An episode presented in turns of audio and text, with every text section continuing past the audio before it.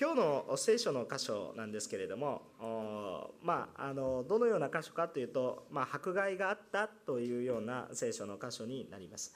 えー、キリストを信じる者に対して迫害が起こっていましたそれはエルサレムを中心として、えー、広がっていったあそのようなことを示していますそして今まではいろいろな違法人の話とかあそういうふうな話をしてきたわけなんですけれどももう一度エルサレムを中心とした話に、え、ぐるっと回って戻ってきています。でこのエルサレムを中心とした話に戻ってきているんですけれども、え、この迫害というものはもともとユダヤ人社会の中だけで起こっていたことでした、え、でそれはどういうことかというとそのそもそもユダヤ人同士のこの聖書理解え聖書に対する理解というものが異なっていたんですね。えですからその違いから生じることでした。でこの争いをしかし一方で利用するものが出てきました。で、えこのユダヤ人同士の要するに聖書理解の本質的なこの争いからその争い自体を利用して争いに加わってくるものが現れてきました、えそれはこのキリスト者をですね迫害しているユダヤ人を見て、えこのキリストを信じる者を迫害すれば人気が出るというような形で政治利用するものが出てきたわけなんですね。で今日出てくる場所はその話です。でヘロデ王という王様が首都ヤコブを殺します。で続けて使徒ペテロを捕らえて、えー、民衆の前に引きずり出そうとしたんですねでしかし見つかいが現れペテロは牢獄から脱出することができそして祈った人たちに大きな驚きがあったというのが今日書かれている内容です。長く読みましたけど非常に簡単な内容でございます。で今日はこの箇所から主が神様が私たちをどのような状況の中にあっても働きまた導かれるということ働き導かれるということを知って私たちも励ましそれから恵みを受けてそれをまた皆さんと分かち合っていきたいとこのように願っているわけですね。さああのまず第1番目のことなんですけれどもヤコブの殉教とペテロの捕獲なんですけれどもこのことを通して信仰生活をしていても苦難はありますよというお話をします。まず今日の本文1節2節を読みたいと思います。今日の本文1節2節読みます。その頃ヘロデ王は教会の中にある人々を苦しめようとしてその手を伸ばしヨハネの兄弟ヤコブを剣で殺したと、えー、まあ、このように書かれてあります。ヘロデ王が教会を迫害しようとして使徒であるヤコブを殺害しますがなぜヘロデ王は教会を迫害したのかという話になるんですね。でそもそもそもそもユダヤ人が教会を迫害する理由というのは何かというとあ、まあ、イエス自身が神の子でありそして神自身でありそしてそのことが神を冒涜していると考えたこと。人なのにどうして神なんだということができるか。というこう神に対する尊敬から来る。神のことをないがしろにしてはいけない。神を冒涜していることなんだということから、えー、まあ、イエスをに属するものを迫害していったと。そういうことがありますしもう一つは何かっていった2つ理由がありますけどもう一つはユダヤ人の伝統を破っているということです。ユダヤ人の伝統を破っているからイエスを認められることはできないと。そういうことをしたわけですね。ですからそれは殺すほどのことでしたということなんですね。えー、しかし当時の聖書の固定観念こうやってみましょう。聖書はこうやって考えましょうという固定観念を外して聖書の本文を御言葉に書かれてあることをそのまま受け入れるとイエス自身が神ご自身でありまたイエスがこの神様が与えた、ま立法、まあ、清さを示す立法というものを一切破っているんじゃなくてむしろその本質を言っていたということを当時の固定観念を抜いて聖書をちゃんと見るならばそれはちゃんと否定することができないようなものだったわけなんですね。でそのことが顕著に分かるのは、えー、まあ、聖書を今までちょっと読まれた方は分かるかもしれませんがサウロといって一番この立法つまりユダヤ人の慣習もそしてこれを先導していた人一番それの守り手であった人、えー、そういう人が後にイエス・キリストと出会ったと確信した後に、えこの立法について専門家であったのにもかかわらずそのことを一番他の人たちよりも一番よく分かっているその専門家のトップがイエスを信じイエスを告白していく人に変わっていったということからもあ本当に当時の固定観念で聖書を見るのではなくて聖書そのままを見ると本当に神があ神あイエスが神ご自身であり、えそしてイエスこそが立法を破るどころかむしろ守っていた神の約束をむしろ守っていたということが分かるようになります、えー、しかしですねこのヘロデが教会を迫害した理由はこの立法に熱心だったからというわけではないです。ヘロデ自身があ立法を守ってあんなやつはけしからんと思っていてその本質的な戦いに入っているわけではないんですね。ヘロデがしていたことは一体何かというと、えー、単なる政治利用なんですね。ユダヤ人同士が争っていて当時のユダヤ人の指導者たちはイエスを迫害することに賛成していたので、えー、イエスを迫害するとユダヤ人の人気が得られる。ヘロデは今ユダヤ人たちを治めているわけですから人気を取りたかったわけです。信じているわけでも否定しているわけでもないですけれどもそれを形として利用しただけなんですね。これがヘロデの実態でございます。でなぜじゃあヘロデがそんなわざわざあ政治利用をしなければいけなかったのかというとそれは当時の歴史をちょっと紐解く必要があります。それはどういうことかというとヘロデはユダヤ人ではないというところがポイントなんです。ユダヤ人の治めている王なんですけれどもヘロデはユダヤ人ではないということなんです。つまり外国人が王様なんですね。じゃあそうすると民の心はどうですか？穏やかですか？決してそんなわけはないわけです。あまり具体的な話はしませんけど皆さん外国人が王様だったら皆さん納得してああ素晴らしいですねって納得しますかっていうとちょっと心がざわざわとしますね。ちょっとどころじゃないかもしれません。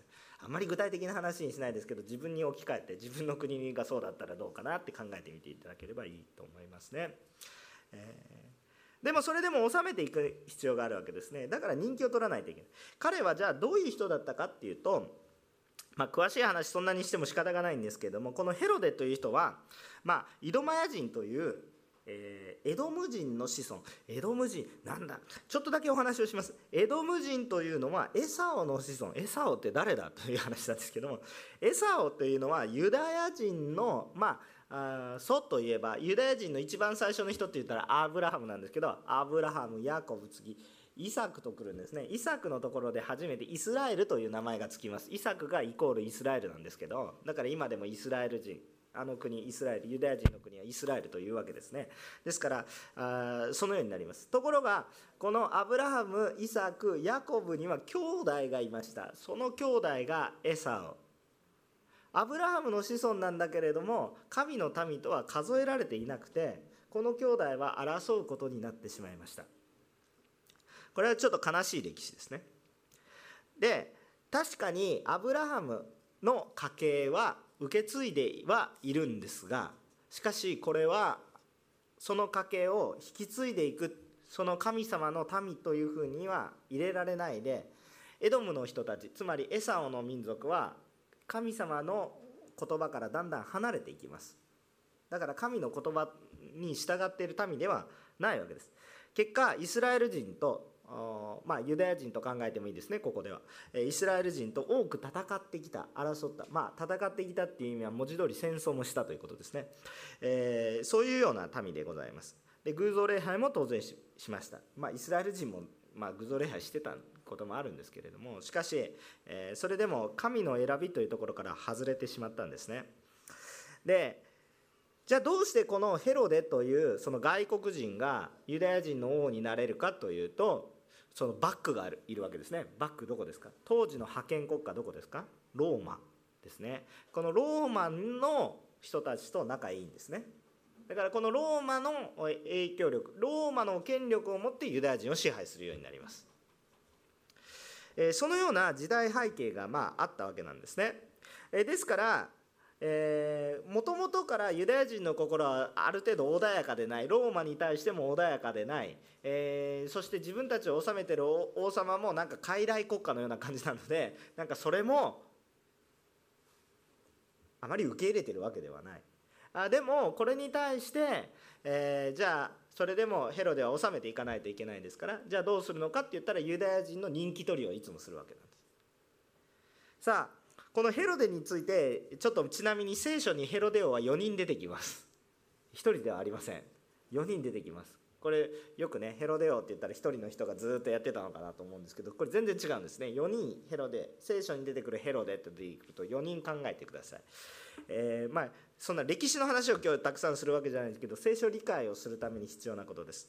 でえー、歴史の話はさておき聖書の4人のヘロデオイエス様が誕生する時にえー、これからクリスマスの話ですけどイエス様が誕生する時にイエスを殺そうとしたユダヤ人の王って聞いたからそれを殺そうとした王がいます。このヘロデ王のことをヘロデ大王と言います、えー、この人がですね、え、この、まあ、傀儡国家を樹立していく。えー、その第1番目の王になるからヘロデ大王と呼ばれるわけなんですけれども。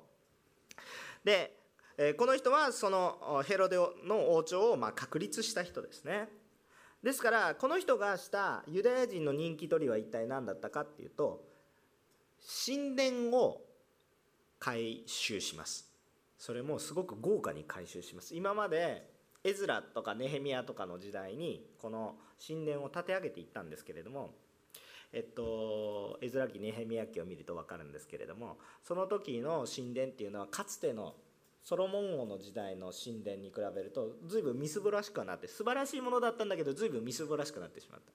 でそれでずっと来てたわけなんですけれどもこのヘロデの時に神殿を豪華にしたんですね。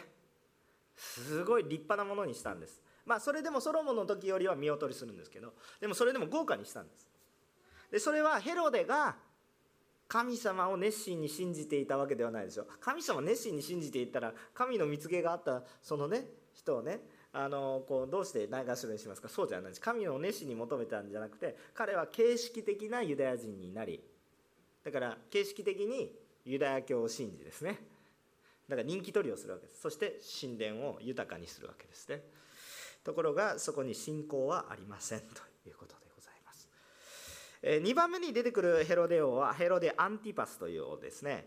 この人が有名なのは何かって言ったら洗礼者ヨハネの首を切りました、えー、妻があこうまあこうまあその家族だったんですけどそのもう既婚者だったんですけど無理やり略奪婚をしてそれを咎めたヨハネの首を結局最終的には切るということになりますね。そのようなことをしたのがヘロデ・アンティパスですね、えこの人はイエスが活躍していた時代のヘロデ王ですね、えですからイエス様がいらっしゃる時代にヘロデ王と来るとヘロデ・アンティパスのことを言います。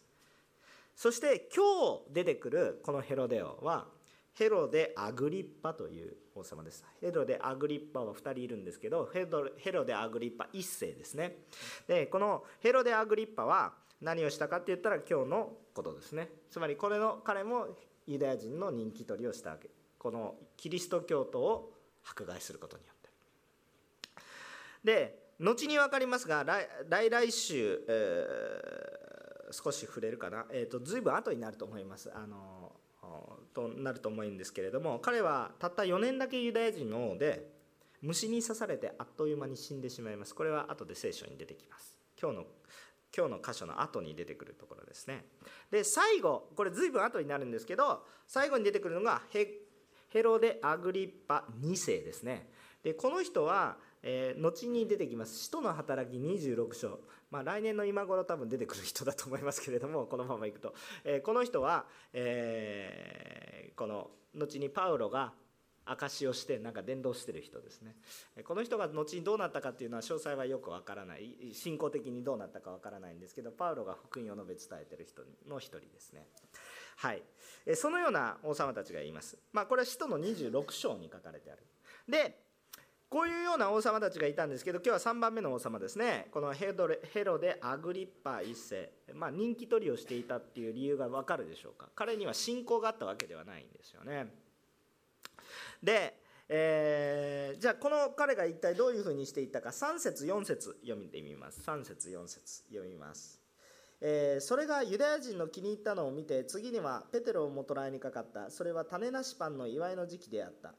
あヘロデはペテロを捕らえて牢に入れ4人1組の兵士4組に引き渡して監視させた。それは杉越の祭りの後に、えー、民の前に引きずり出す考えであったからであるとこう書いてあります、えー、人気取りのためにヤコブを、まあ、使徒ヤコブを殺害したヘロデは今度はその効果が絶大だったのでえ今度は使徒ペテロを捕らえました。当然ペテロも殺すつもりだったと類推されます。まあ聖書に書いてあるのは、えー、まあそれを捕らえたと書いてある。で理由はなぜかすぐ殺さなかった理由はなぜかというとそれが祭りの時期であった。聖なる祭りの時期に、まあ、人を殺して喜んでいる場合ではないということなんですけれども、えー、それがこの祭りの期間が終わってから殺すだからその間は牢にとどめて捕まえておこうと思ったわけですね。でところがですねちょっと考えてみるとイエス様が十字架にかかったのもこの同じような祭り同じ祭り杉越の祭りの時だったんだっていうことを考えるとうんうんなんかちょっといろいろ感慨深いことがありますね。信仰深くないヘロデでさえそんなことはやらなかったんだけれどユダヤ人指導者たちはバンバンやったんだということを考えるとうんいろいろ考えてしまいますね。本当にあ主を求めてるっていうこととは違う何かずれたことをしていたんだなということが分かります。でちょっと感慨深いことあるんですがこのペテロに対してヘロデがつけた監視は4人1組4組です。計16名ものたった1人の人に対して16名もの監視をつけたんですね。まあ常時4人体制です。まあ4人だと考えてもいいわけですけれども、えー、この24時間体制で綿密にやっていくために4交体制でですね、えー、この確実に逃げないようにそれもそれほど強烈な監視体制を取ったわけです。普通そんなことしません、えー、牢屋にいるでしょ？鎖につながれてるんでしょ？普通それで出ることができないわけなんですからその例えば逆はありえるかもしれません。16人の囚人に対して1人の監視っていうことはありえるかもしれません。だってそれができるように全てのこのこういろいろな拘束があるわけですから。そうなんですけどペテロの場合逆なんですね。16人に対して1人をつけだ1人に対して16人をつける。これは非常に効率が悪いし、えー、でも逆に考えるとそれだけ重要な人物だということになるわけなんですけれどもそのようなことをしていた。でもなぜこれをほどのことまでしたのかっていうと彼ペテロ自身が重要人物だっていうのは間違いないんですがしかしそれ以上にペテロが何度も牢を抜け出すからです。あの牢獄破りのねドラマとか皆さんお好きですか？なんかそれパズルつく解くみたいでね時々よくドラマとかに出るわけですけれども。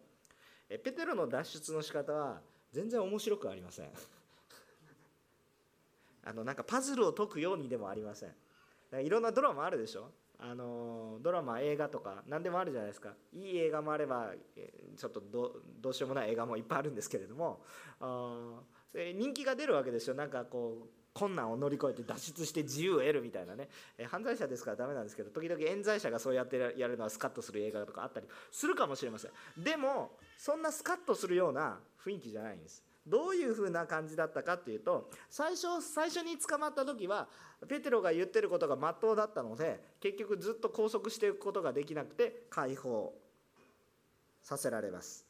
でこれ書かれてるのが使徒の4章というところに書かれてあります。でもう一回今度は使徒全員が弟子たち全員が捕まっていくっていうようなところがあるんですけれども牢に捕まっていて彼らに話させないようにしましょうなんていう話をしていたんですけれどもそのその日のうちにですね見つかりが現れて彼らを全部外に出してしまってそして彼らはまた街道でイエス様のことを話して、えー、でその捕まえた人たちが彼らに質問しようとしてね、え牢に行ったらですねいなくてどこにいるんだって探したら自分たちのすぐ目の前街道にいてたくさんの人たちを教えてるからもうこ言葉も失って一体どういうことだみたいな感じで驚いちゃった。つまりそんな何かね脱出劇がすごいなんかドラマチックな脱出劇。人々を観察してとかどういうふうに内定者を作ってとかじゃなくて見つかりが現れてポンはい出なさいみたいな感じなんです。全然面白くないんですけどすごいことです。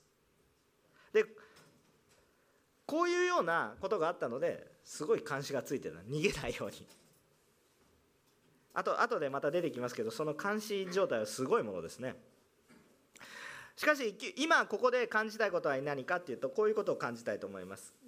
学びたいことは何かこの世にはやっぱり罪があふれているので救いに関することを説いても苦しみに遭うことがありますよということです。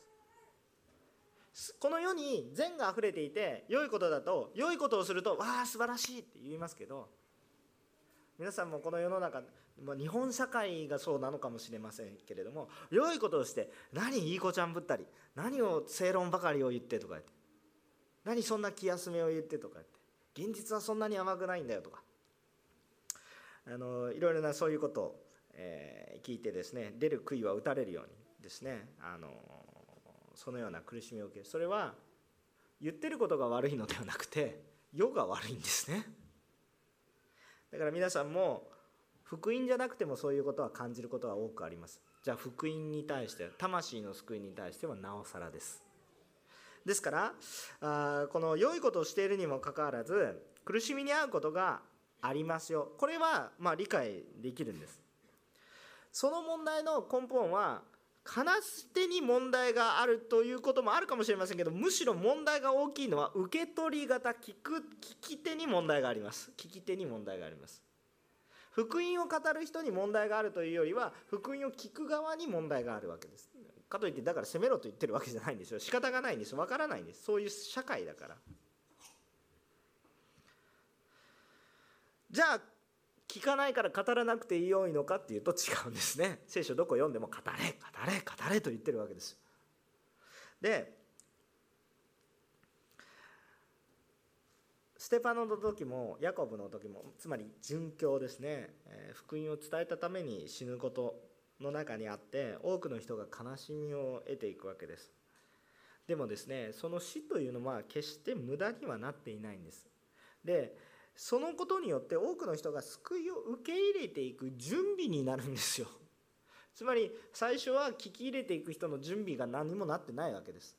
でもその人が福音に対して語っていった時に迫害されてその人はひどい時は殉教してしまうこともあります。けれどもその殉教は今度その人が福音を聞く下地になるんですね。下地ってすごい大切ですね。何でもそうですけど下準備。準備が大切なんです。準備が整っていると同じことがあった時に分かるんですけどそれが準備となります。ステパノの時もヤコブの時も多くの人に悲しみ特にクリスチャンにとっては悲しみイエス様を信じて救われるのにどうして苦しみに遭うのか悲しみがありました。しかしその人の犠牲を通して多くの人が救われていくきっかけとつながそれにつながっていくわけですね。キリストと歩む時には困難に直面することがあるかもしれません。しかしイエスの言葉を思い出したいと思います。マタイの福音書の5章ですね。マタイの福音書の5章をお分けいただければいいと思いますがマタイの福音書の5章の10節から16節このような言葉が書かれてございます。マタイの福音書の5章の 10,、えー、10節から16節、えー、このような言葉が書かれてあります、えー、今日はちょっとたくさん、えー、たくさんではないですけどちょっと長い引用になりますのであのまあ、1節10節だけでもいいんですけれどもちょっと読みたいと思います。マタイの福音書5章の10節から16節。読みます。義のために迫害されている者は幸いです。天の御国はその人たちのものだから。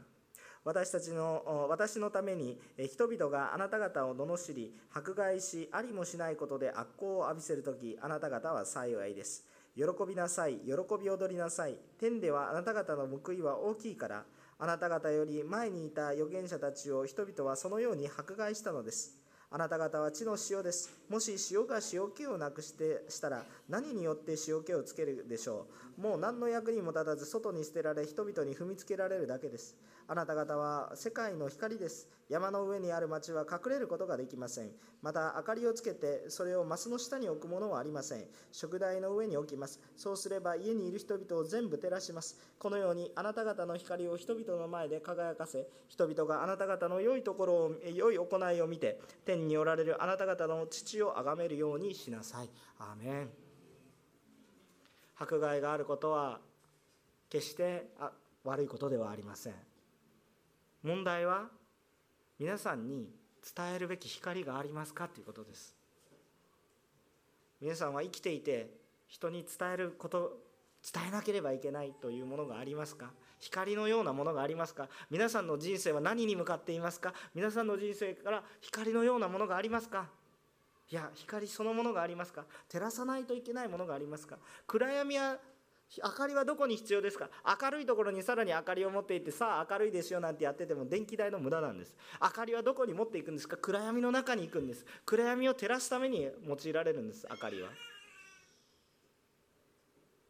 皆さんの中に何を伝えることができますか？次世代のために何を伝えますか？皆さん。何を残しますか？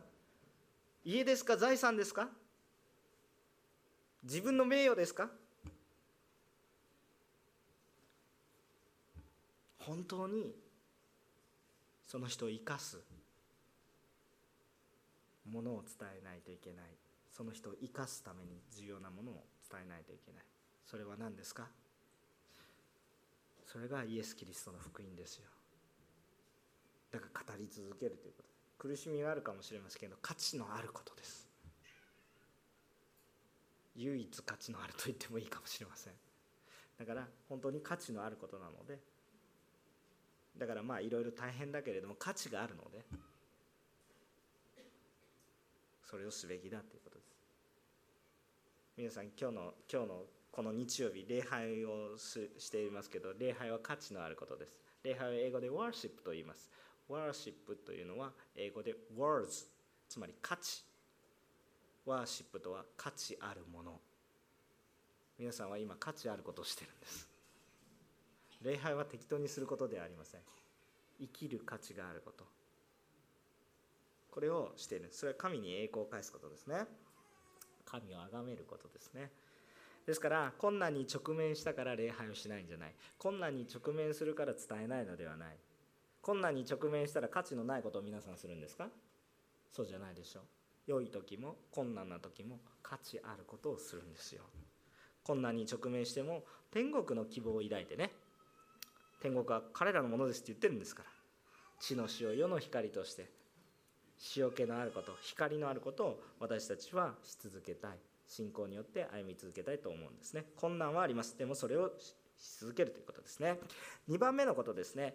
えー、2番目のことは一体何かっていうと見つかいによる脱出劇です。これは主は信じる者を助けてくださるということを分かち合っていきたいと思います。今日の本文、えー、12章の使徒の働き12章の5節、えー、読みます。5節1節だけ読みます。こうしてペテロは牢に閉じ込められていた。教会は彼のために神に熱心に祈り続けていたとこう書いてありますね。はペテロのことに対して教会は何も力がありません。政治的にどうのこうの動くことができません、えー、皆さんもよく感じることではないでしょうか、えー、圧倒的なマイノリティです、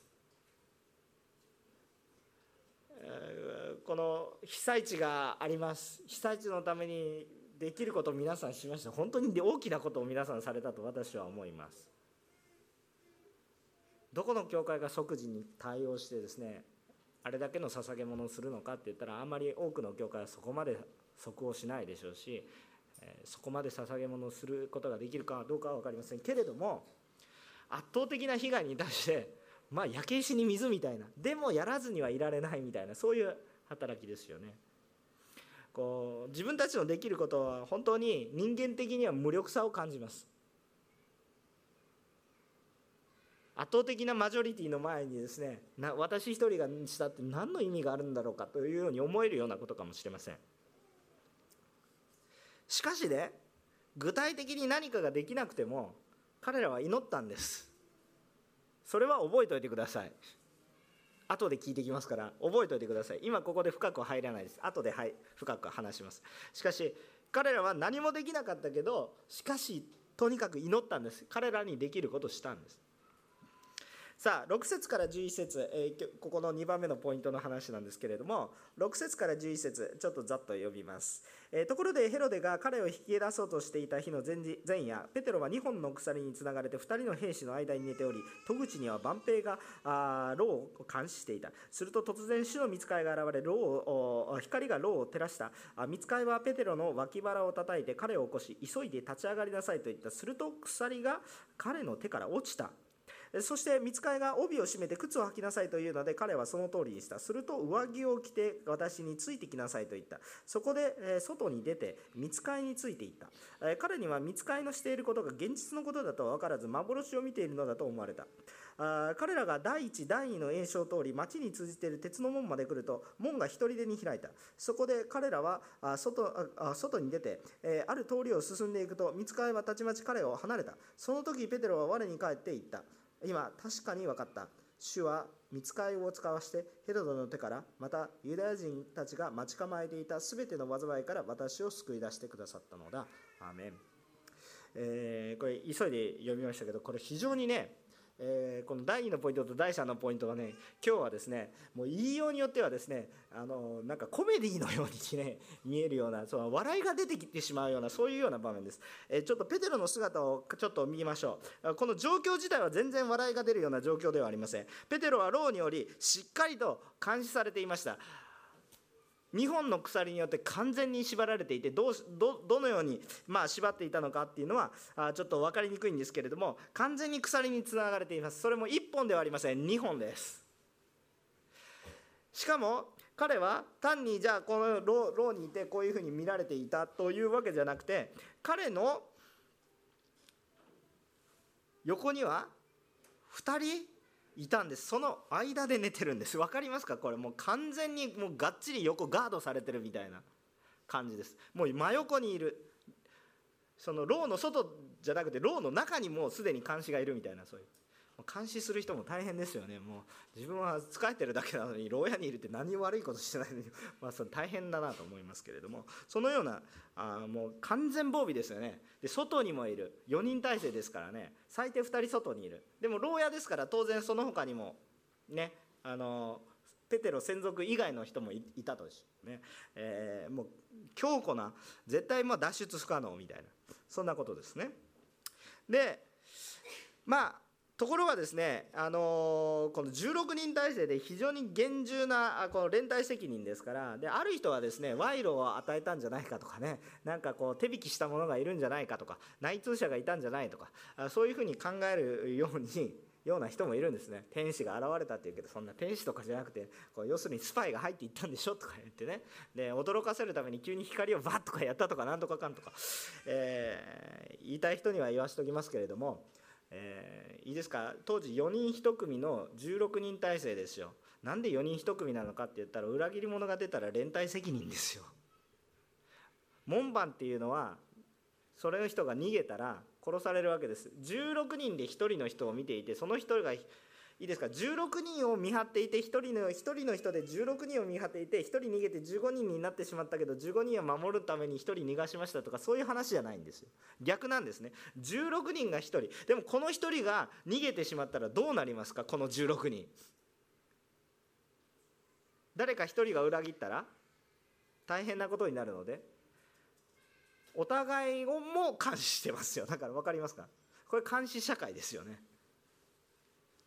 昔の日本でもありましたよねこういう監視者何人制とかね。連帯責任これもうすごい拘束力ですよ。1人が問題を起こしたら全員責任取るっていう。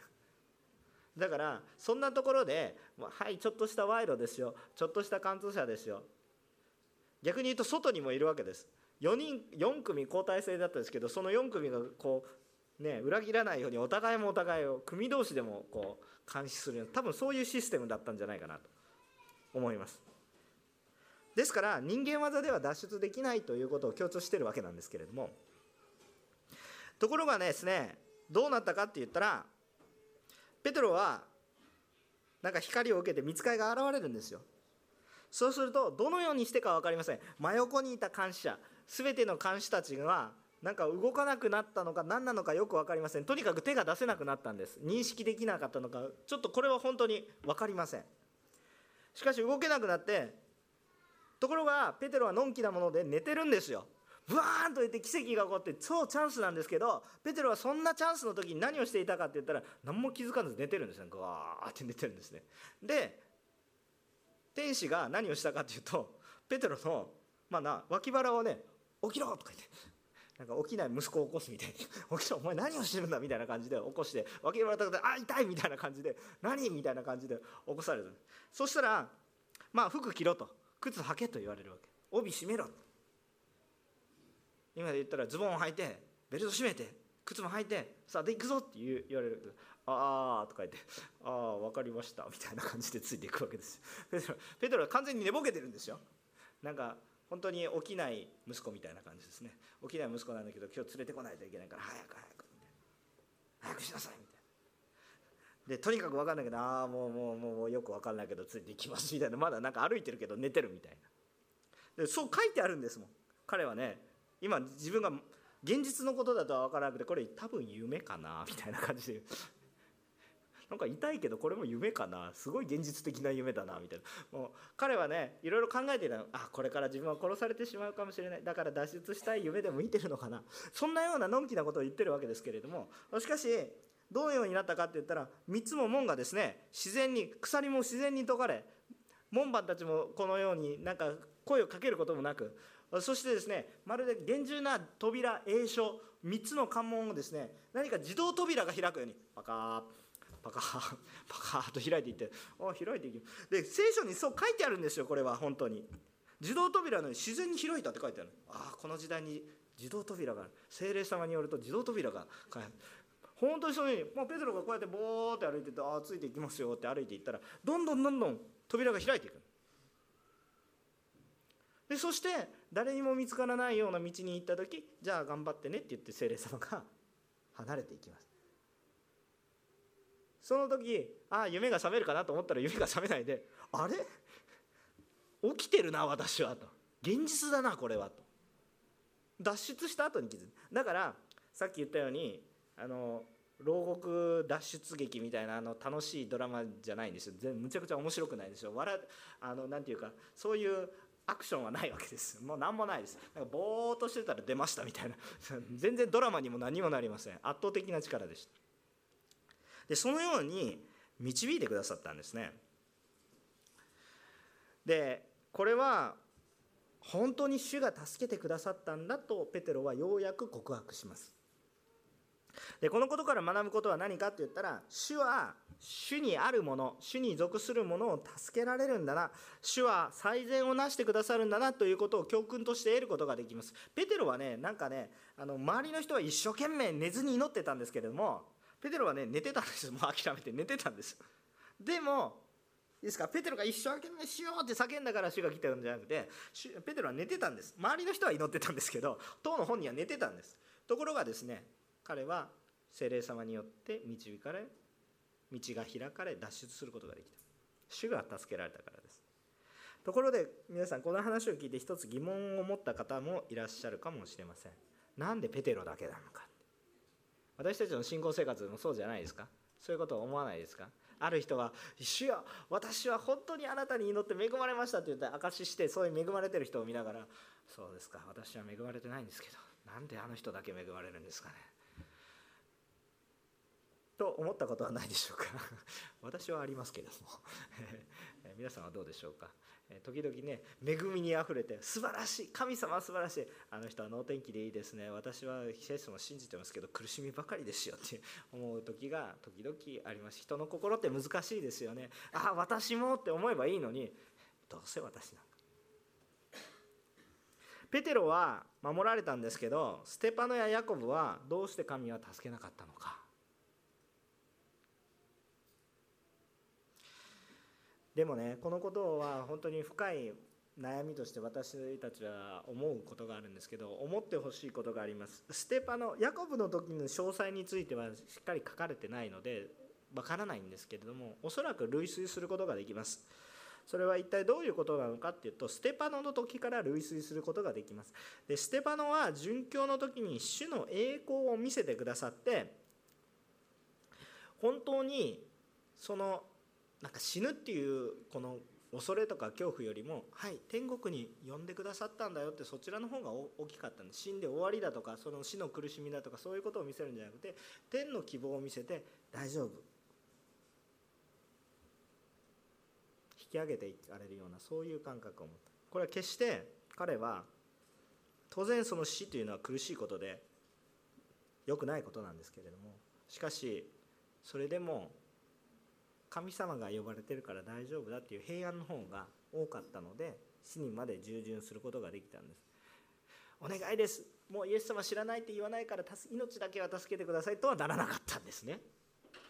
それはなぜかというと天国に対する永遠の命の希望というものが今の性にしがみついても、まあ、いずれは同じことなのでそれよりもちゃんと生きる。まあ目の前にゴールがあるんだからショートカットしたみたいな感じですね。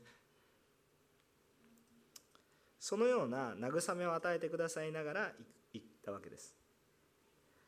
でイエス様もそうですね。で主には時があると思います。タイミングというそれは一人一人違うと思います。丁寧に個別対応です。なんかはい横浜おんぬりの人はみんなこの時期に一緒ですとかそんなそういう感じじゃないですね。あの一人一人個別対応です。根節丁寧に。あなたの人生歴史を全部知っておられてあなたに最善の私に最善のタイミングを用意しておられる。だから勝手に死んじゃいけない神様の時がありイエス様もそうでした。十字架にかかるタイミングでない時はイエス様が谷に追い込まれようが大勢の人に囲まれようがスルスルスルスルスルと抜け出していってしまいます。さっきのペテロみたいな感じです。ところがイエス様が十字架にかかる時はいくらだって逃げ出すことはできた。ペテロはそれに抗って人の耳を切り落としますけどそんなことするなって直す。そんな直すことができるぐらいだったら、ね、簡単に抜け出していきますよ。でも同じように武器を持って集まってきますけど主の時が来た時は何も言わずそれに従っていく。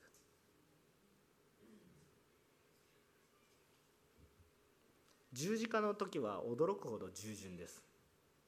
どうとでもできた人たちなんですけども驚くほど従順です。どうして神様はヤコブ、ね、ペテロをこんな簡単に脱出できるんだ。ヤコブも同じようにしてたら同じことじゃないですか。なんでペテロだけ救ってヤコブの時にそうやってたら同じ効果があったんじゃないですかというふうに思うかもしれません。けれども主の時があります。主の時は私たちには理解しがたい時もあります。なぜですかって先ほどのように。でも一つ信じきってほしいことがあります。それでも主は共にいてくださいます。そしてこの主は私にとって最善をなしてくださいます。使徒パウロは次のように告白しています。ピリピの手紙1章19節から21節を読みたいと思います。ピリピの手紙ですね。ピリピ人への手紙。1章の19節から21節を読みたいと思います。ピリピ人への手紙の1章の19節から21節こういうこういうふうに書いてあります。というわけはあなた方の祈りとイエス・キリストの御霊の助けによってこのことが私の救いとなることを私は知っているからです。それは私の切なる祈りと願いにかなっています。すなわち、どんな場合にも恥じることなく、いつものように今も大胆に語って、生きるにも死ぬにも私の身によってキリストが崇められることです。私にとっては生きることはキリスト、死ぬことも益です。アーメンだから単に生きることっていうことだけを意味してるのではなく霊的に生きるっていうことは間違いないんですけどこの世にあってこの世にあって肉体の性命をですね生きるということだけにフォーカスが当たっているのでもないしただ死ぬこと犠牲だけにフォーカスが当たっているのではない。どこにフォーカスが当たってるんですか？キリストにフォーカスが当たってるんです。これがキリストの栄光のため。キリストのために迫害を受ける者は天の御国に属するもの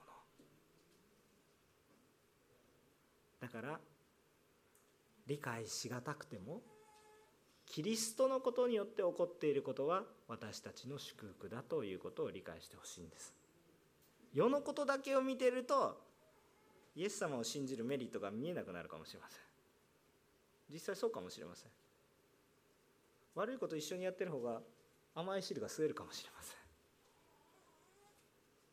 ところが悪い汁を一緒に吸わないでそれ悪いことですよって言われたらなんだいいこぶってとか。逆に迫害されるかもしれません。そういうことですね。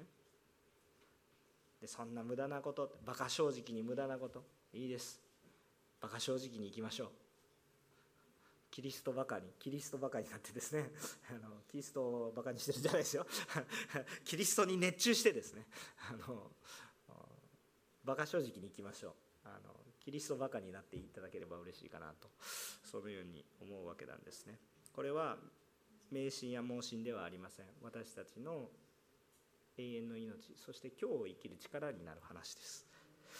3番目のことなんですけれども3番目のことは驚くべき祈りの応答がありますよ。主は祈りを聞いておられるということを分かち合いたいと思います、えー、12節読みます。12節。こうと分かったのでペテロはマルコと呼ばれるヨハネの母マリアの家に行った。そこには大勢の人が集まって祈っていた。さっき5節で熱心に祈り続けていた。そしてこの時も祈っていた。つまり彼らはずっと祈ってたんですね。ずっと祈ってたということです。でどこで祈ってたんですかっていうとイエスを信じる人たちはマルコの母マリアの、えー、家です。このマルコって誰ですか？マルコの福音書を書くマルコです。です。まあそれはそうとですね多くの人が祈りを続けていたんですね。先ほど教会は祈ることしかできないと言ったんですけどだからこそ祈ってたんです。さあこれブーメランのように帰っていきます。ブーメランで誰に帰ってくるんですか？ブーメランのように私に帰ってきます。はいいろんなことができますよって言ってじゃあできることをやりなさいって言って。でも私には何もできません。じゃあ祈ってますか？って。確かにこの日本にある教会はまだ力は少ないと思います。でも祈っていますか？だからこそ祈っているんでしょうか？力がないから祈る価値なんてそんそどこにそれ信仰じゃないでしょ？祈りとはすごく重要です。なぜならば祈ってる相手が偉大だからです。これは一番大きな力ですね。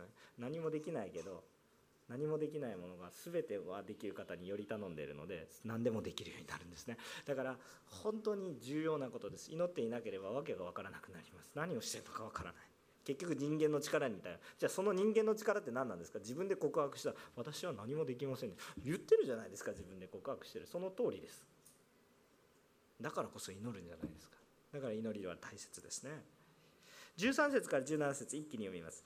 彼が戸口の戸を叩くとロダとロダという女中が応対に出てきた。ところがペテロの声だと分かると喜びのあまり門も開けないで開けもしないで奥へ駆け込みペテロが門の外に立っていることを皆に知らせた。彼らはあなたが気が狂っているのだと言ったが彼女は本当だと言い張った。そこで彼らはあそれは彼の見つかりだと言った。言っていた。しかしペテロは叩き続けていた。彼らが門を開けるとそこにペテロがいたので非常に驚いた。しかし彼は手振りで彼らを静かにさせ主がどのようにして牢から救い出してくださったかを彼らに話して聞かした。それからこのことをヤコブと兄弟たちに知らせてくださいと言って他のところへ出て行ったと。まあこう書いてあるわけです。これもう本当にコメディみたいな話ですね。あのアメリカンコメディみたいな話です。あの、えーまあ、ペテロはですねあの神がその祈りに応えられてですねペテロを送られたんです。主よペテロを助けてください。ペテロですって現れるんですね。でペテロですってじゃ主を助けてください。ペテロですって言ってるんですけど主よとか言ってそれ女中が対応したんですけどペテロだって分かったのはよかったんです女中一人が。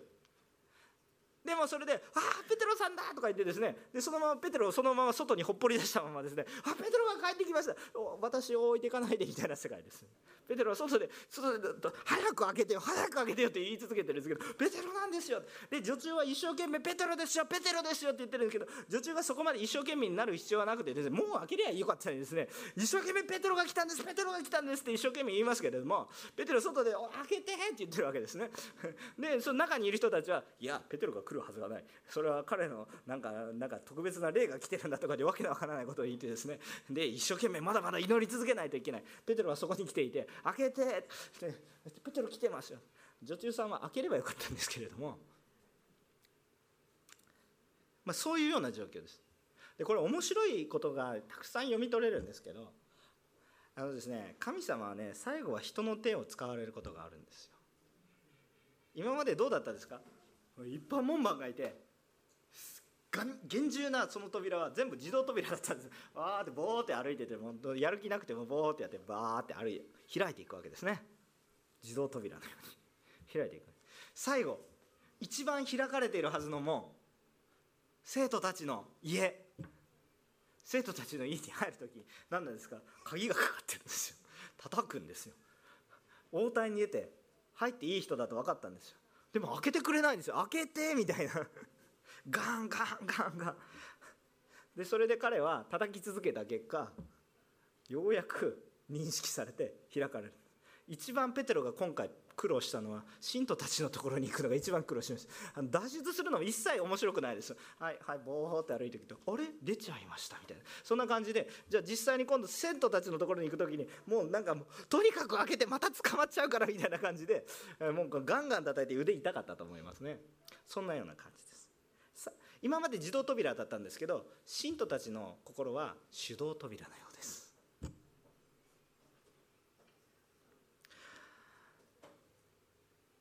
あの最後に最後の扉は私たちが開くんでしょうね。そういうことはあります。私たちもそうじゃないですか。イエス・キリストの救いは全部オートマチックですよ。もうオートマチックっていうと表現おかしいんですけど全部与えられた恵みですよ。最後に門を開かないといけない。どこの門？